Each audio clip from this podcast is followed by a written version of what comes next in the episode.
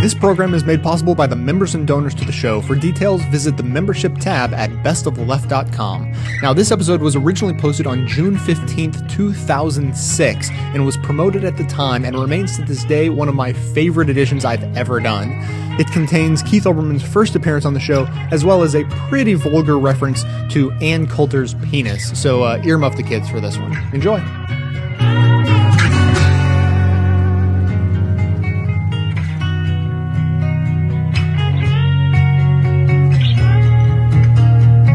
Welcome to the Best of the Left podcast, with clips today from The Majority Report, Counterspin, Ring of Fire, The Young Turks, Wait, Wait, Don't Tell Me, and the White Knight of Cable News, Keith Olbermann.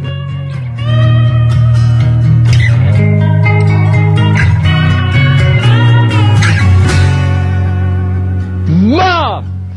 Mom! Mom! Why did you do that to me?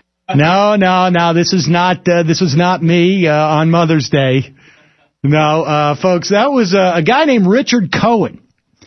And uh, if you remember back, I don't know, was this a week ago, uh, Justin? It must have been about a week ago, right? Uh, CNN uh, ran this six or seven minute piece on reparative therapy. It is the the ex gay gay movement or the ex gay movement. Wh- which turns out to be more uh, more like an XX gay movement for most of these people. Uh, I've mentioned that uh, we uh, cover uh, groups like this, Exodus uh, of one of them in uh, FUBAR, America's right wing nightmare, on sale right now. Uh, the uh, and, and there's more come out about this guy, uh, and, and the whole piece was just it, it was disgusting. I mean, it's just another example of the media with their so-called objectivity, refusing to insert any common sense or any known facts into a piece. I mean, I, I, it's hard for me to imagine any type of report on reparative therapy uh, that wasn't done by like a consumer fraud uh, reporter. But they present material like, well, the uh, the fundamentalists say that um, the world is flat. And of course, there are other people who say the world is round. You decide, folks. The fundamentalists say that uh, babies are uh, delivered by storks. Other people say that they're born out of the womb of a woman. You decide. You sound like an NPR host. No kidding. no kidding. Well, uh, via crooksandliars.com, which incidentally always has the best video audio clips of the day, the week, uh, whenever it is, our buddy John Amato over there. Uh, he's got a post up from the Washington Post, apparently, did a, uh piece on this guy, Richard Cohen, and his reparative therapy. Uh, it turns out this guy has been married for nearly 23 years to a woman uh, because he's got his issues out. I guess, I guess, you know, he had problems with his mom or something with his dad, and that's why he felt like he was gay, but he went through his therapy of Mom! hitting it, the tennis racket on Mom! a, a, a couch. Why did you do that to me? and um, that seems to be going well. Uh, his reparative therapy has supposedly cured him of the disease of being gay. I mean, just to give you a notion of how they perceive this. So the man has been married for 23 years, according to the Washington Post. It was an arranged marriage that he said was suggested by the Reverend Sun Myung Moon when he and his wife were members of the Unification Church, which they belonged to uh, for 20 years. Wait a minute, Reverend Sung Young Moon. Reverend Sun Myung Moon. Now, if you don't know who he is, That now the issue isn't that he sounds a little crazy. although he does sound a little crazy. He does sound a little crazy. The issue is that he's crazy. uh, this guy has uh, either hoodwinked or, you know, gives enough money to some of these uh, congressmen that he was anointed the next Messiah in a congressional office about uh, three years ago, I think it was. He was crowned, I believe. Crowned, anointed. I mean, let's not split hairs here because I'm not exactly sure how it happens. Uh, this guy owns the Washington Times. He um, is uh, violently anti-gay, and uh, he's a real lunatic who is a big funder of uh, the right wing conservative movement. And in return, they obviously they relax media controls and they allow him to buy things and they overlook certain uh, discrepancies uh, about his business practices, et cetera, et cetera. Uh, but this comes up now. Remember, this guy is a uh, reparative th- therapist, I guess. He is not licensed as a therapist, he explained. So apparently he's not a licensed reparative therapist. And there's a good reason for this in the general generic sense. One is that it's not a licensed profession.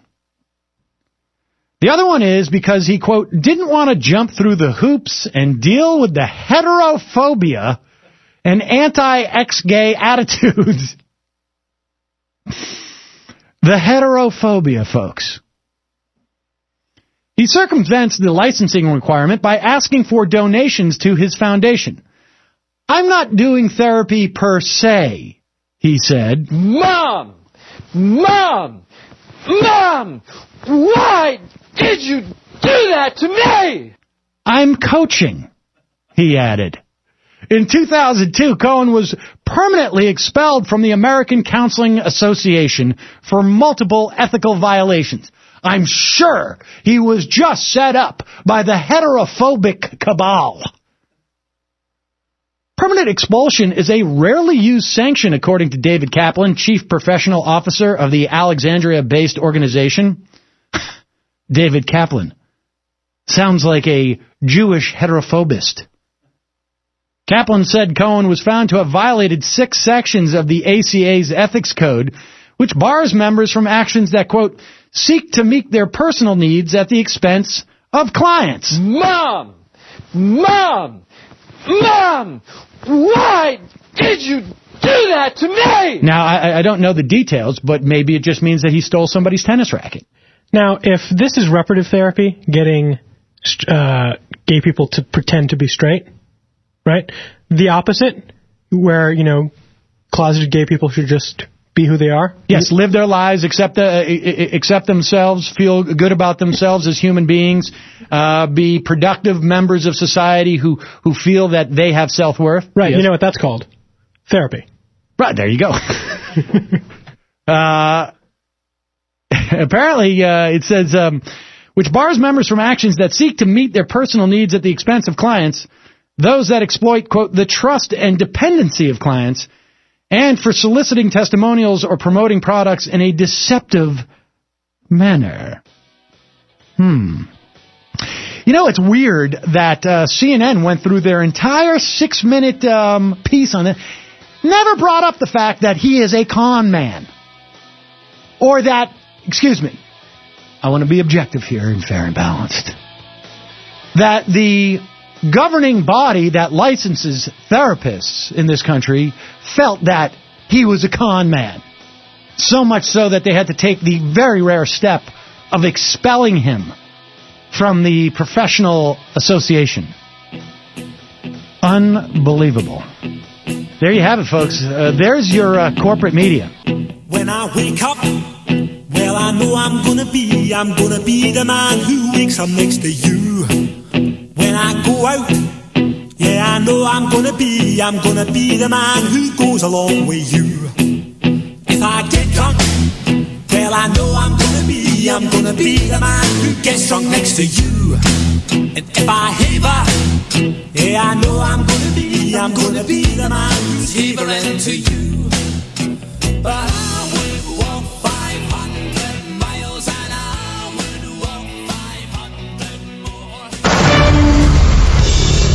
Abraham Lincoln did not shoot John Wilkes Booth. Titanic did not sink a North Atlantic iceberg. And Fox News is neither fair nor balanced. These are simple historical facts, intelligible to all adults, most children, and some of your more discerning domesticated animals.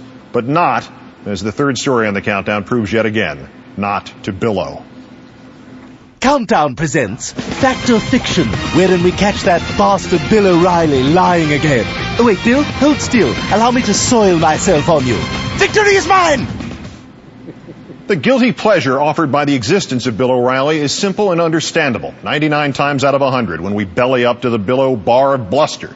Nearly every time we partake of the movable falafel feast, he serves us nothing but comedy. Farce, slapstick, unconscious self-mutilation, the sideshow bob of commentators forever stepping on the same rake, forever muttering the same grunt of inarticulate surrender, forever resuming the circle that will take him back to the same rake. The Sisyphus of morons, if you will. But this is the 100th time out of 100. It is not funny at all. Bill O'Reilly has, for the second time in just under eight months, slandered at least 84 dead American servicemen.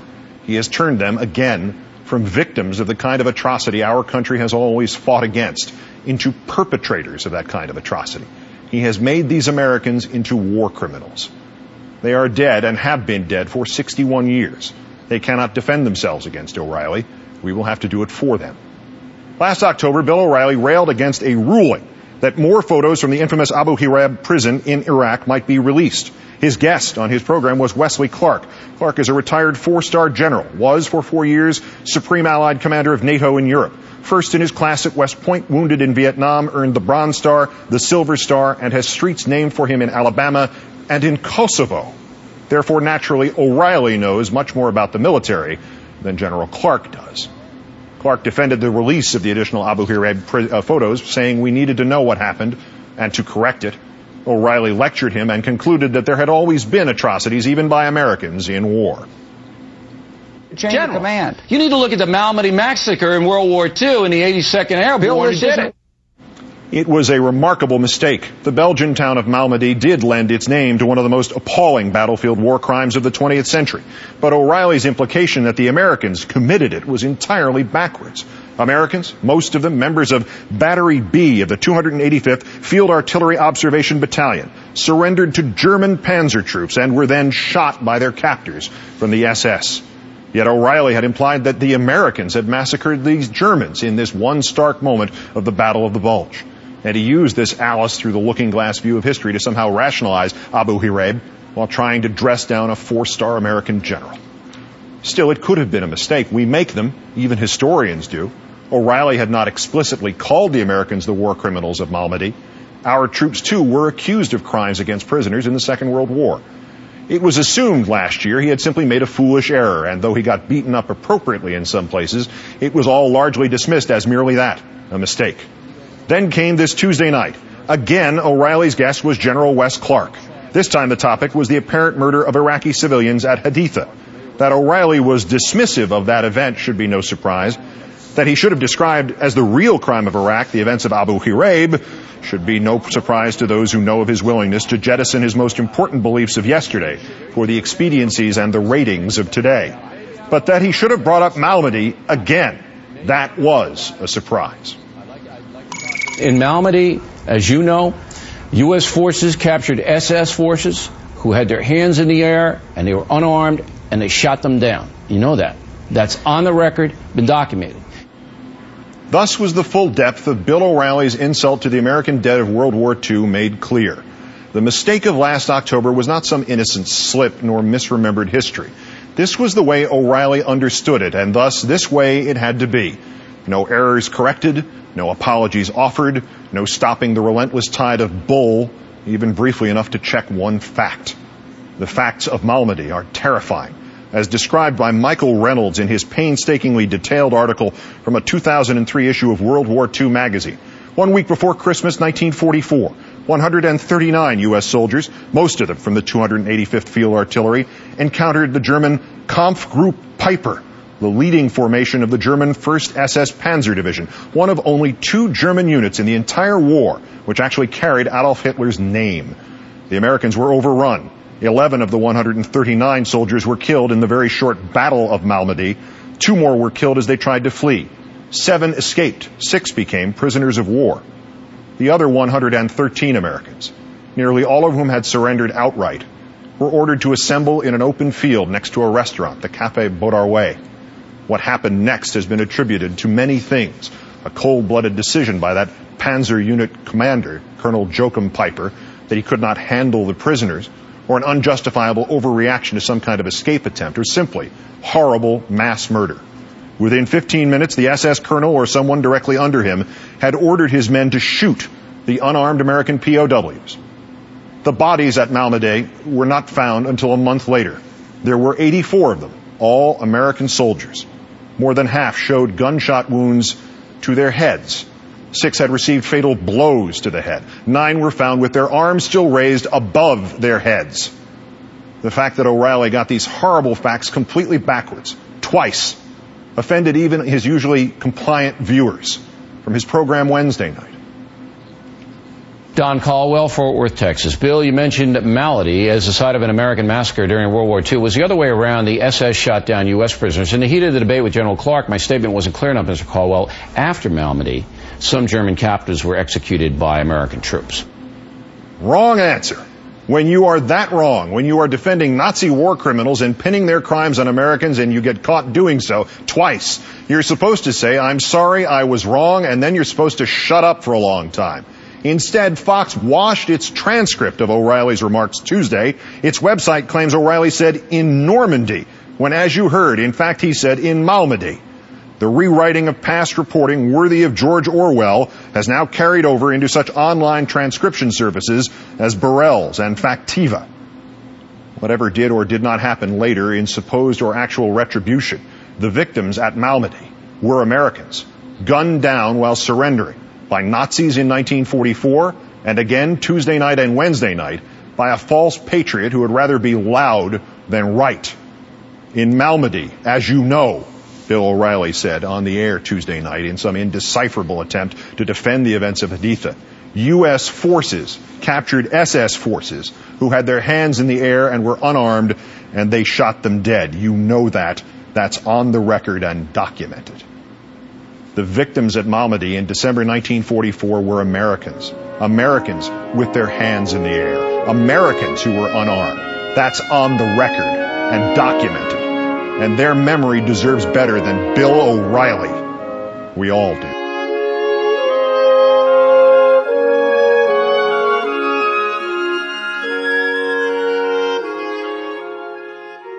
And finally, for those who aren't actually part of the elite media, sometimes it's hard to get insight into how big time reporters really think. One way to gauge the media's conventional wisdom is by reading The Note, an online journal of the political unit of ABC News. On May 25th, The Note was offering its usual political gossip, this time about the Democrats' chances in the midterm elections. ABC wrote that the Democrats, quote, will be in their hearts for higher taxes, universal health care, a heightened on civil liberties and a dramatic and swift reduction of troops from Iraq. Close quote. And what's the point of all that? Well, the note tells us, quote, the Democrats just have to hope that the American people don't find out until February. Close quote.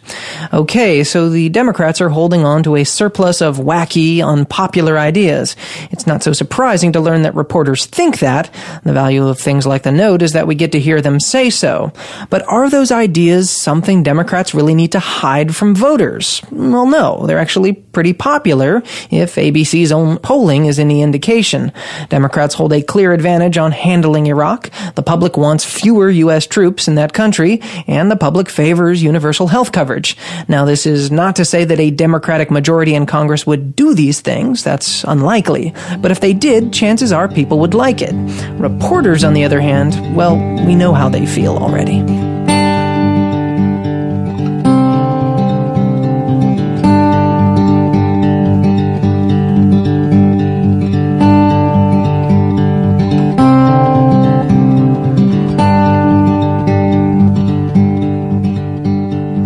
Doesn't love this?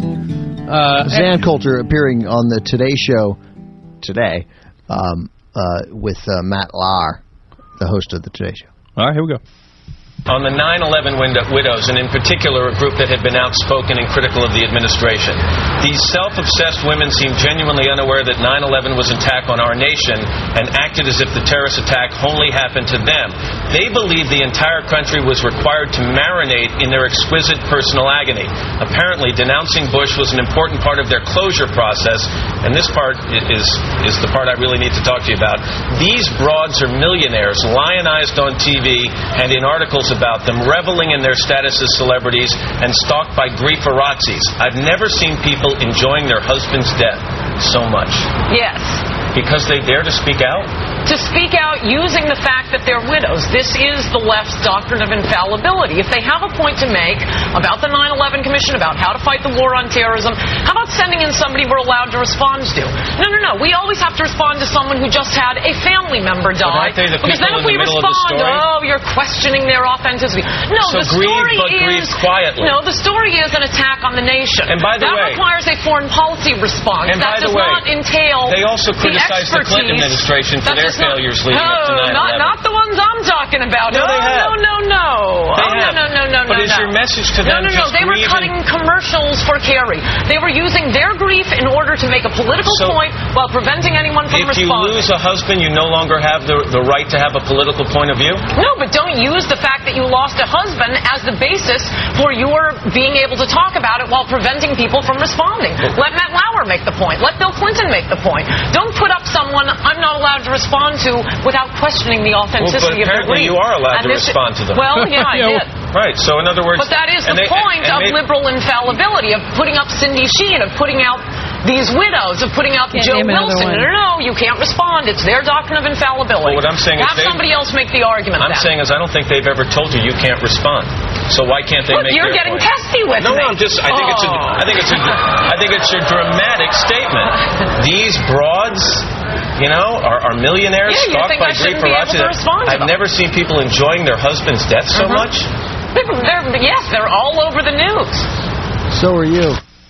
Uh, okay, uh, she's grotesque. Now, Okay, I got. Let me go first, if I may. No, Hey, Mankiewicz. let me go first. Uh, she, uh, she, the, the left's doctrine of infallibility. She made up. That's, that's her new go-to phrase. Where did I leave that thin air? I got to get something out of it. So she, but then what I like best is you're not allowed to respond to them because they they're they're cloaked in the in the the, the eleven. She's written a book. He was reading from her book. In case couldn't figure that out. Uh, uh, the, the, they, they sort of cloak themselves in the despair of their personal tragedy, and it therefore prevents a response. This is a woman who wrote a book called Treason that accused liberals and Democrats of treason against the United States for speaking out against the president. I, I'm not sure you could do better on irony than that 40 seconds with Ann Coulter, followed by the knowledge that her book, Treason, Liberal Treachery from the Cold War to the War on Terrorism, where she again accused everyone who, commi- who was disloyal to the President of the United States as committing treason. Beyond that, I mean, the whole point of the interview, she got pissed off at him for responding to her statement. No. Uh, the, the interview, I've never seen an interview more bathed in irony. Yeah, I mean, okay. Jesus. Okay, and hypocrisy. So let's start. At, the, Jill makes a great point. Ben makes a great point. Let's take them one at a time. Number one, let's start with Ben's. Okay, she says, uh, uh, you know, they want to prevent a response. Yeah. First of all, they don't want to prevent a response. They are who they are. It's not like they thought. Oh, okay, great. I'll have my husband die so that I can make a really clever point about the upcoming elections. Are you sure? Okay, they are who they are. So I guess if Ann Coulter has her way, they wouldn't be allowed to speak because just by the very nature of their speech, Ann Coulter objects Right. that they are preventing her from a response. The next And then- volume in her book will be declaring that these women actually went and set up the IEDs over in Iraq to kill their husbands so they could come back and make these statements without being responded to. Well, keep in mind, she's not, she's not talking about them, Jill. She, of course, am I wrong? Is she? No, she's talking about the 9/11. She's talking about the women who lost husbands because they were in the World Oh, Trade you're Center when right. the frickin' planes Oh, flew. And I I'm, mean, I'm sorry, I got well, because No, no. the only name that she had to throw out that I guess has pissed her off enough is Cindy Cindy Sheehan, Sheehan. No, no, right. who is a mother that lost a son and all of a sudden then got political. Right. She didn't have have an example of any wives whose husbands died in 9/11. Yeah.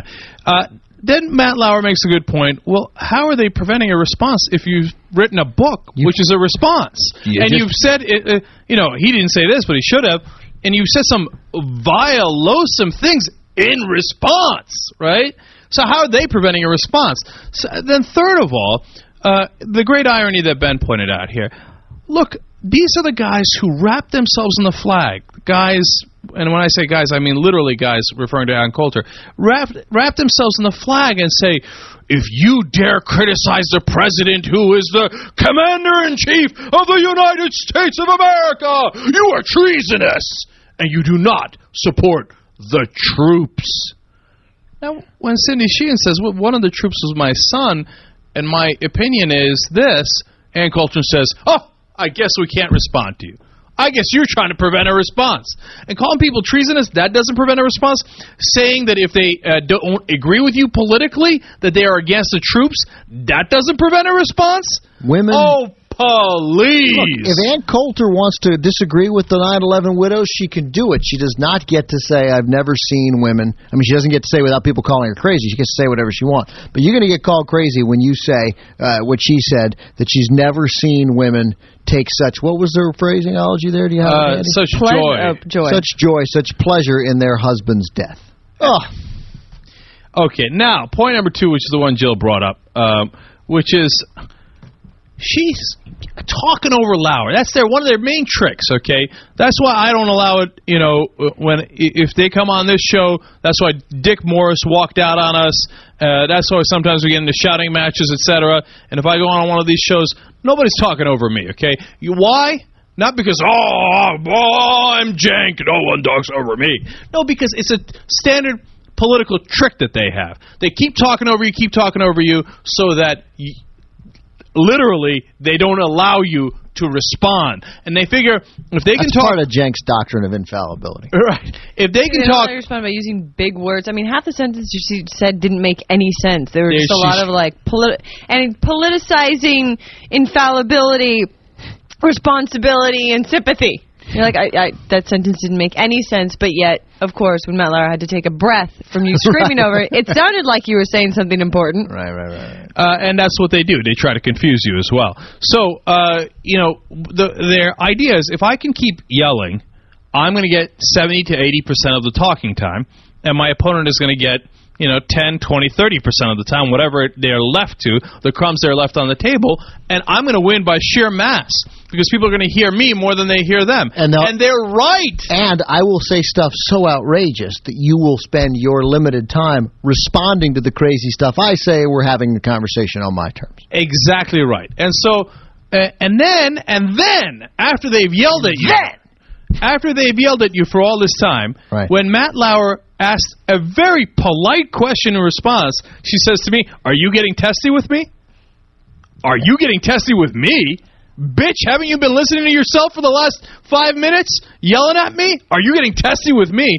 Uh, Matt Matt Lauer. Lauer couldn't have been calmer the entire interview. I mean, he could have made such a fool out of her in that moment, but yet, I mean, he, he was like easygoing because he knew she was going to actually make the fool of herself just by opening her big fat mouth. Young Turk's uh, uh, guest, uh, frequent guest, uh, Peter Daou, um, uh, wrote today that sort of Lauer, he thinks that Lauer did a bad job, and he thinks that uh, I'm very sympathetic to the situation that Matt Lauer was in. But uh, but I also get what, what, what Peter was writing that, that in a sense he had two possibilities that he needed to say. There are two possibilities here. Either you believe what you've written, in which case, well, it's simply outrageous and you're a kooky person, right? Or you don't believe it. It's so outrageous you can't possibly believe it, and you're just saying it to sort of be sensational and get attention. In which case, you don't have any right to be a hundred mile within a hundred miles of this network.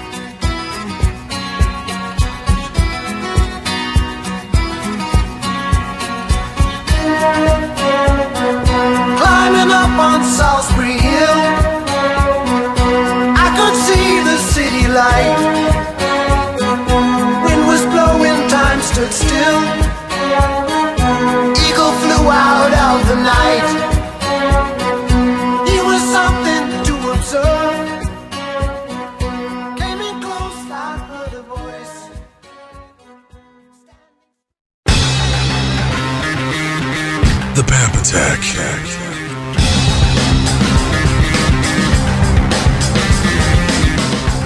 What do you think America's indolent mainstream media would have done if Bill Clinton had been caught leaking documents that both compromised international CIA operations and compromised the very lives of CIA agents? Do you think the whole story would have completely disappeared in less than two weeks? Or what about this? What if Al Gore had handwritten notes all over a news story that showed that Al, as vice president, had actually helped Clinton engineer that leak that's only a few steps less than treason? And what if we found that Al Gore's chief of staff, under fear of perjury, had to all but admit that Clinton and Gore specifically told him to engineer the leak through old reliable political hacks posing as news reporters?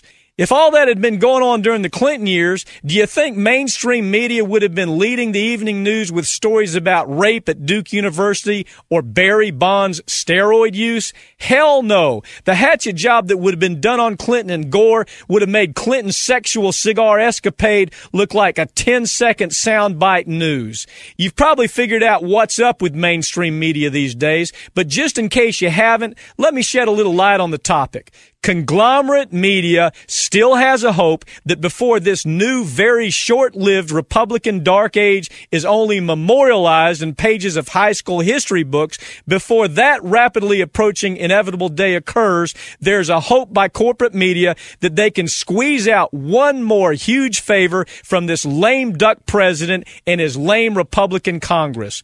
You see, they want their Republican buddies to create legislation that expands their ability to monopolize conglomerate media like a General Electric run by NBC or a Fox News run by Murdoch. They want to come to your town and not only own your local TV stations, they want to own your local radio stations, your newspaper, and yes, even your favorite blog sites.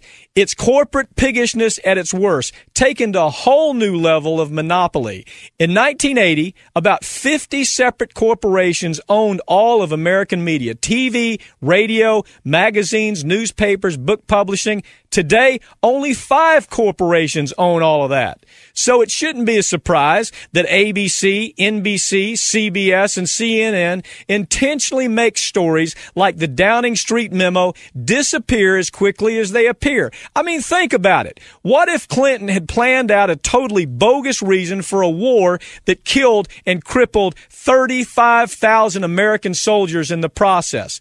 Because you can bet that if Clinton's name had in any way been associated with the Downing Street memo, NBC, CBS, and ABC would have been printing out wanted posters and plastering those posters up in the post office. In the eyes of the media, the difference between Clinton and Bush is that Clinton couldn't help his greed whore that's now known as conglomerate media. Remember, only two years into Clinton's term, he ended up with a Republican Congress. So Clinton and Gore weren't capable of delivering enough for corporate robber barons like Jack Welch and Rupert Murdoch. But the shrub in his Congress still could possibly deliver. In fact, you might remember Mike Powell, Colin Powell's son, who ran the FCC, tried to pave the way for an almost solid monopoly for conglomerate media. Powell almost succeeded, and because of that near success, America's new media pig pack is trying to move closer to the trough in the short time they have left to dance with the Republicans. That's why there was never any serious follow up on a story about Jeff Gannon, the male prostitute who Karl Rove planted in the Washington press corps. Rove expected Gannon to speak slowly and use words that Bush could understand at press conferences in hopes of making Bush look less ADD afflicted well, that ruse was a miserable failure because Gannon wasn't a reporter. He was a male prostitute who serviced other men. And even the Washington Press Corps had enough sense to see through it, but still the story died as quickly as it developed, and we never heard Bush say anything intelligent in spite of the Jeff Gannon plant, nor did we find out who Jeff Gannon was entertaining in the dark hallways of Washington. And we shouldn't forget all the other countless stories that got so little airtime that most of us barely even understood the details, like $9 billion that to this day is still missing in Iraq. Money that was supposed to rebuild Iraq immediately after the invasion. $9 billion stolen under the shrub's watch, and the media barely yawns about it. Or how about the story about Jim Baker? George Bush's closest political ally, who's representing the Saudis in a lawsuit that was brought by families of 3,000 Americans killed on 9-11. That sounds like a pretty important story to me, but not conglomerate media because it doesn't pay for conglomerate media to cover a story like that.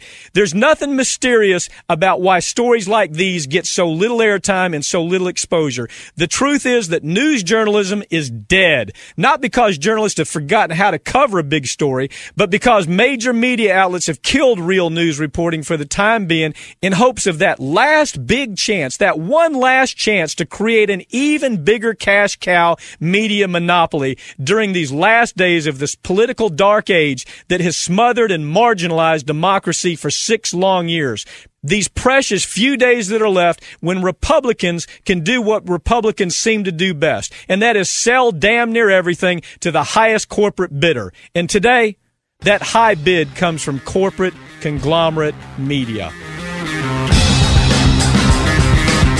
The Pap Attack on Air America Radio Network. Go to ringofireradio.com or airamerica.radio.com for more info.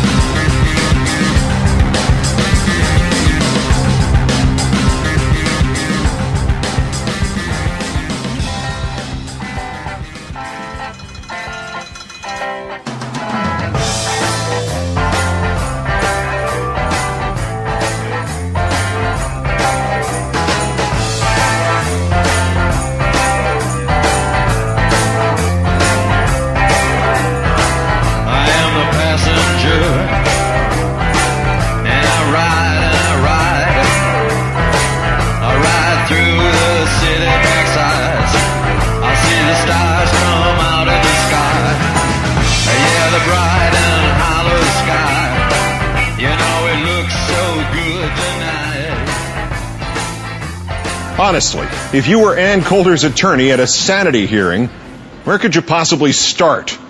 Our number two story on the countdown, eclipsing even Bill O'Reilly and Malmedy, the Connecticut Screech has continued her assault on 9-11 widows after calling them witches who acted as if the terrorist attacks happened only to them. She's now told Reuters News that they are, quote, professional victims, all as part of the promotion of a book in which she claims liberals are, quote, godless. This part is is the part I really need to talk to you about. These broads are millionaires, lionized on TV and in articles about them, reveling in their status as celebrities and stalked by griefarazzis. I've never seen people enjoying their husband's death so much Yes. Because they dare to speak out. to speak out using the fact that they're widows. This is the left's doctrine of infallibility. If they have a point to make about the 9-11 Commission, about how to fight the war on terrorism, how about sending in somebody we're allowed to respond to? No, no, no. We always have to respond to someone who just had a family member die. the because then if the we the respond, oh, you're questioning their authenticity. No, So the story but is quietly. No, the story is an attack on the nation. And by the that way- That requires a foreign policy response. And that by the does way, not entail they also criticized the Clinton administration for their failures leading oh, up to oh, Not, 9/11. not the ones I'm talking about. No, oh, no, they oh, have. no, no, no. They oh, have. no, no, no, no, But is your message to them No, no, no. They were cutting commercials for Kerry. They were using their grief in order to make a political point while preventing anyone from responding. If you lose a husband, you no longer have the, the right to have a political point of view? No, but don't use the fact that you lost a husband as the basis for your being able to talk about it while preventing people from responding. Let Matt Lauer make the point. Let Bill Clinton make the point. Don't put up someone I'm not allowed to respond to without questioning the authenticity Well, but of their apparently you are allowed And to this- respond to them. Well, yeah, I did. Let's return to this planet. To recap Coulter's argument, the wives of those who died in the worst attack in this nation's history enjoyed their husbands' deaths and profited off them. They have politicized 9-11. Their positions as win- widows immunize them from any criticism or debate over their opinions. All of this stated by a commentator, much of whose income in the last four and a half years has derived from her speeches and writings about the deaths of those same men on 9-11. All this stated by a commentator who has staunchly, repeatedly, and enthusiastically defended an administration that began to politicize 9-11 within a month of the nightmare and has never paused for a moment since. All of this stated by a commentator who has called those who have criticized her and her party un-American and now godless. All of this stated by a commentator who is bitching that these 9-11 widows can't be criticized while she is writing a book and going on TV and venomously criticizing them. If people are going to use a personal tragedy in their lives to inject themselves into a national debate, I'm sorry, you can't just say, oh, we're off limits. Oh, now we're going to invoke the fact that our husbands died and you can't criticize us. Um, they were specifically using their husband's death, and there were, gosh, doesn't mean they're enjoying fact, it. I mean, presumably they're going home at night and their husband's gone and their Yes. kids are there and where's dad? And it's, geez, it's so yeah, and so, depressing. and so are the thousands of widows who were not cutting campaign commercials for Clinton. These women got paid. They ought to take their money and shut up about it. The way Ann Coulter always does when she's criticized. Ms. Coulter's monthly walk on the swaying tightrope of her own emotional stability did not end there. In her book, she also wrote, and by the way, how do we know their husbands weren't planning to divorce these harpies? Now that their shelf life is dwindling, they'd better hurry up and appear in Playboy. Appearing in Playboy and getting divorced. Neither of those being scenarios Ann Coulter is ever going to have to deal with in her life. Five of the most politically active of the 9-11 widows, including Kristen Breitweiser and Lori Van Auken, have responded in a written statement. Contrary to Ms. Coulter's statement, there was no joy in watching men we loved burn alive. There was no happiness in telling our children that their fathers were never coming home again. We adored these men and missed them every day. It is in their honor and memory that we will once again refocus the nation's attention to the real issues at hand, our lack of security, leadership, and progress in the five years since 9-11. And lastly, back to my allusion to the nightmare of having to defend Ann Coulter at a sanity hearing. That was inappropriate because it was insufficient. Imagine, in fact, defending her on Judgment Day, trying to find her soul.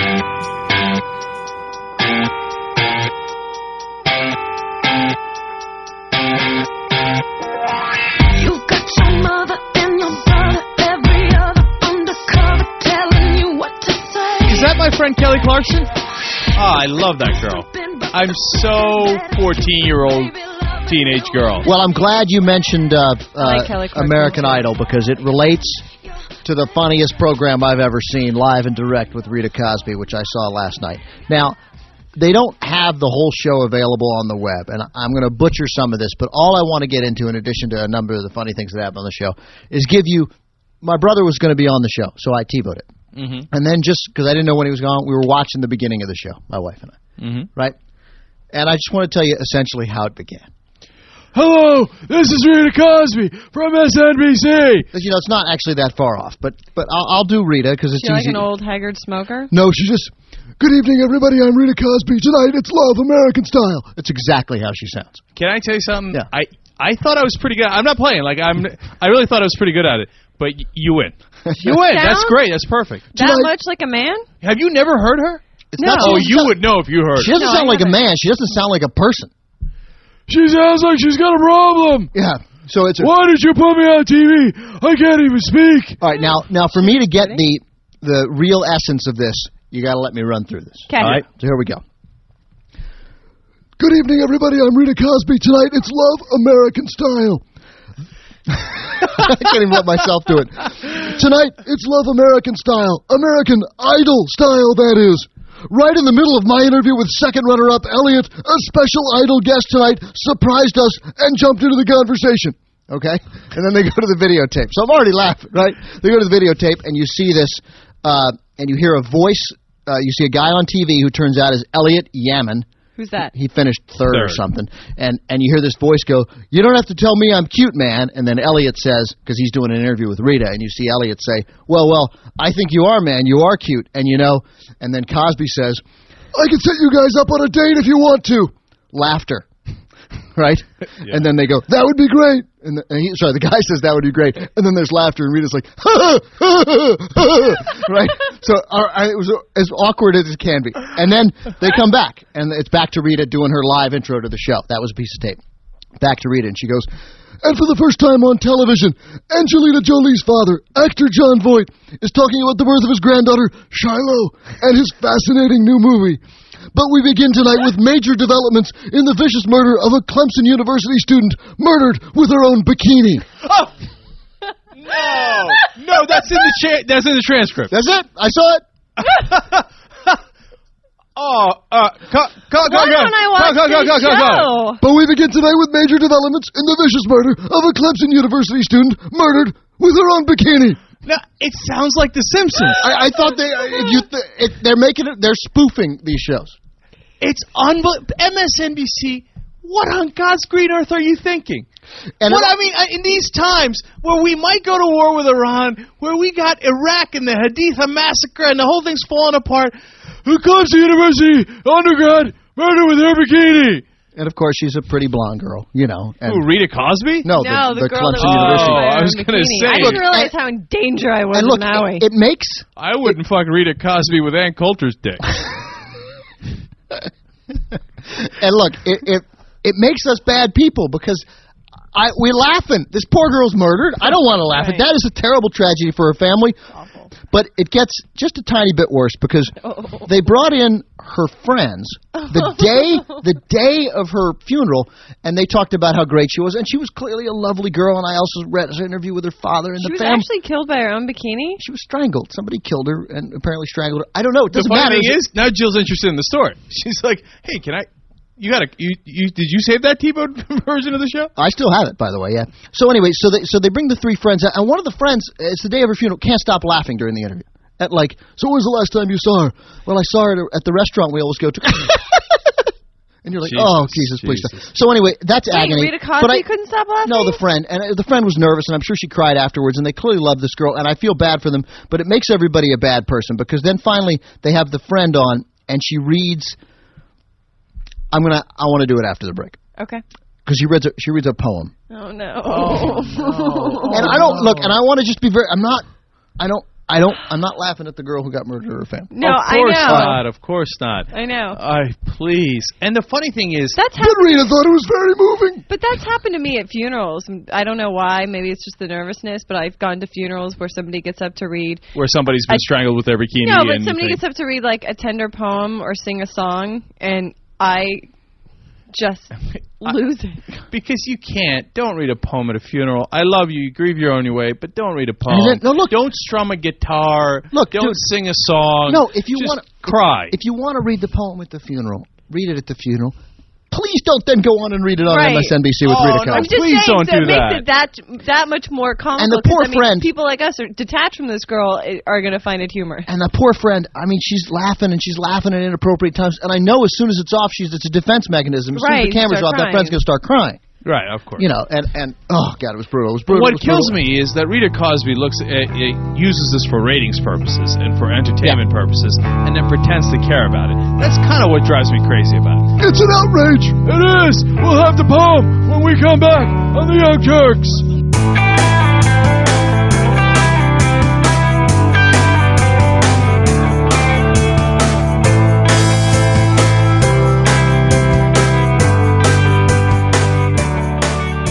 Tom, Greenpeace, the militant environmental organization, put out a press release condemning nuclear power recently.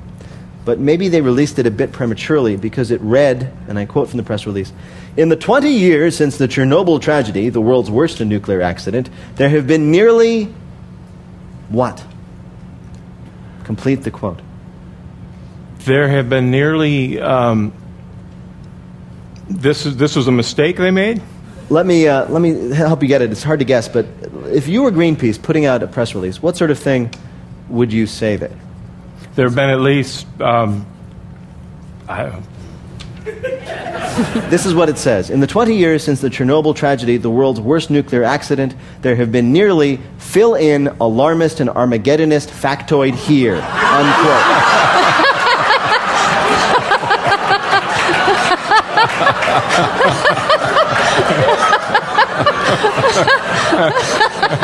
I think someone at Greenpeace just went on early summer vacation. Yeah, well, Someone's spending more time with their family. President Bush came to Pennsylvania this week to advocate for nuclear power, and, and Greenpeace was ready with, it turns out, a kind of tree hugging version of Mad Libs. That is so much better, that quote, than anything we could I have know. thought up. That's what I wanted. The embarrassed spokesman who put out the release said that the fill-in language was, you know, a staffer's joke and it was released mistakenly. He said, quote, Given the seriousness of the issue at hand, I don't even think it's funny.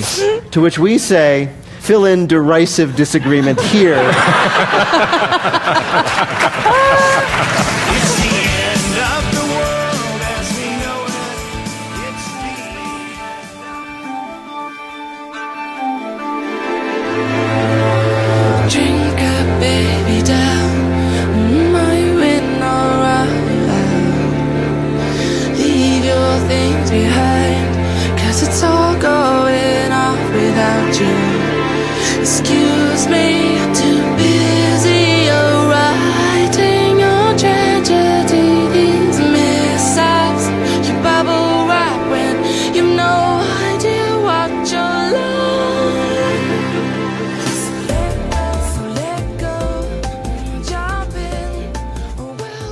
may be hard to believe, but today marks exactly one year since the disappearance of Alabama teen Natalee Holloway.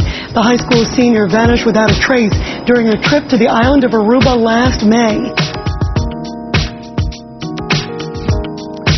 Back on the Young Turks, Ben and Cenk and uh, Jill with you, and uh, we're almost done with the. That was Rita Cosby. She has that. Um, I, for those of you that don't live in Los Angeles, um, but Jillian Barberie. She's a local news person, weather girl here. She's on the Fox, uh, the NFL pregame show on Fox too. But she's got that raspy, whiskey drinking, party girl, smoking till four in the morning voice. Yeah, like but- Rita Cosby sounds like Rita Cosby sounds to She's a- me much lower than she's a whiskey Barber. slut. Yeah, it's a, it's a, it's puzzling. But oh anyway, my so God, who so- hires somebody with a voice like I that? I don't understand because I don't, I don't, I, God bless her. I, I don't know what she brings to anything. I, she's not that attractive. She's not. Uh, she, Sexiness with her voice. she doesn't ask good questions. She covers insane stuff. I don't understand. But I don't understand television, and I'm an idiot. And look, it's No, like no, no, no. You know why they hired her. I mean, let, let's fill the people in. For those of you who don't know, uh, she was on Fox News she was on Fox News, but she doesn't do. She doesn't even do right wing politics. She doesn't do anything. She does no, this. She does the politics of distraction. She does the Natalee Holloway stories. That's her forte. And MSNBC, classic MSNBC move, they're like, I don't know, let's hire Right. somebody, anybody from Fox. look, I under- and they're like, well, we can't get O'Reilly, we can't get Hannity, we can't get any of the. Uh, how about that Rita Cosby girl? And then I'm sure they had a meeting. They're like, does does she look and sound and uh, terrible to you? Yeah, yeah, yeah, yeah. I don't know. She's on Fox. Let's hire her anyway. Look, that may That's be- definitely Oh, how. but it then I don't down. understand why. Then I don't understand why Fox hired. Like, I mean, you want to do politics of distra- the the distraction? There are a lot of people who can do that. That's all I'm saying. I, but I hear you. That part is also true. How she got to MSNBC, the fact that she'd been on Fox. But Fox, to- she didn't have her own show on Fox. She was just a reporter that ran around on, on those on- stories. no, she was like on. There was like Rita Crosby and Friends. I thought she had her. I thought she had a. Not a primetime show. Maybe she had like some rinky during the day. I don't. I have no idea. I, you may be right. I have no idea. So anyway, then they they they ask her friend Erica Cooler, and I want to apologize ahead time. Do a janky. Right? I'm about. This, we're bad guys mm-hmm. because her friend's reading a poem. They lost their friend, and I feel bad for them. Mm-hmm. But I don't want to see it on TV, and it's ridiculous. Here's the poem Oh, called "More Than a be Person, an Inspiration." And I'm not going to make fun of the girl reading. I was going to say you should read it in her voice. But I'm not gonna. Here she, she was more than a person, an inspiration. Her life was full of determination, a beauty within that shined through her eyes for all to see without compromise. The all-American girl who knew who knew how to have fun, never gave up until the job was done. The first to give you a hug, but the last to let go, strong in her faith, and didn't do it for show. A friend you could go to for the best advice. She's everything you needed, especially nice. She cared about others more than herself, as guaranteed Tiffany was like no one else. She touched people's lives and provided so much hope, no matter the issue, she knew how to cope. She lived every day as if it were her last and didn't regret anything she learned from the past. Her life was full of determination. She was more than a person, an inspiration. She enjoyed a good meal, especially linguine. How ironic, then, that she was killed with her own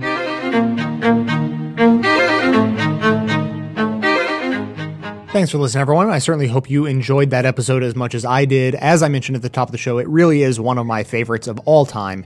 Uh, now, I want to mention that in the previous episode, I said that in the next episode, meaning this one, that I would be producing a, a rerun show that had some new content in it. So it'd be kind of like a new episode. It was a, a story that was really relevant to today. Um, well, I didn't do that. I, I ended up using a different show instead because I realized that uh, the episode I was going to produce, the story may not be over. There may be more to it. I'm going to wait to see what happens and uh, and then probably put together a, a big package on it in uh, in sometime in the beginning of the new year. And you know, for the holidays and just for fun, I'm going to do a little contest, which I've never done before, and give away uh, five free memberships to five the, the first five people who email in uh, and tell me what the news story is I'm referring to. So the clues are that it was a big news story a long time ago. It had some new things happen in November, and more things are going to happen pretty pretty soon in you know end of December, beginning of January. I'm not really sure exactly when, um, and I'm going to produce a show about it. So if you can uh, correctly predict what the topic of that show is going to be, uh, I will uh, send you the details as though you had just signed up for a membership uh, giving you access to the bonus feeds, uh, including uh, audio and video content that's in the show, as well as you know completely bonus content that doesn't go in the show at all, audio and video stuff that I come across and I like, but doesn't make it into the final cut of the show. Now today. What I'm going to do is uh, something I don't normally do, which is read an email on the show.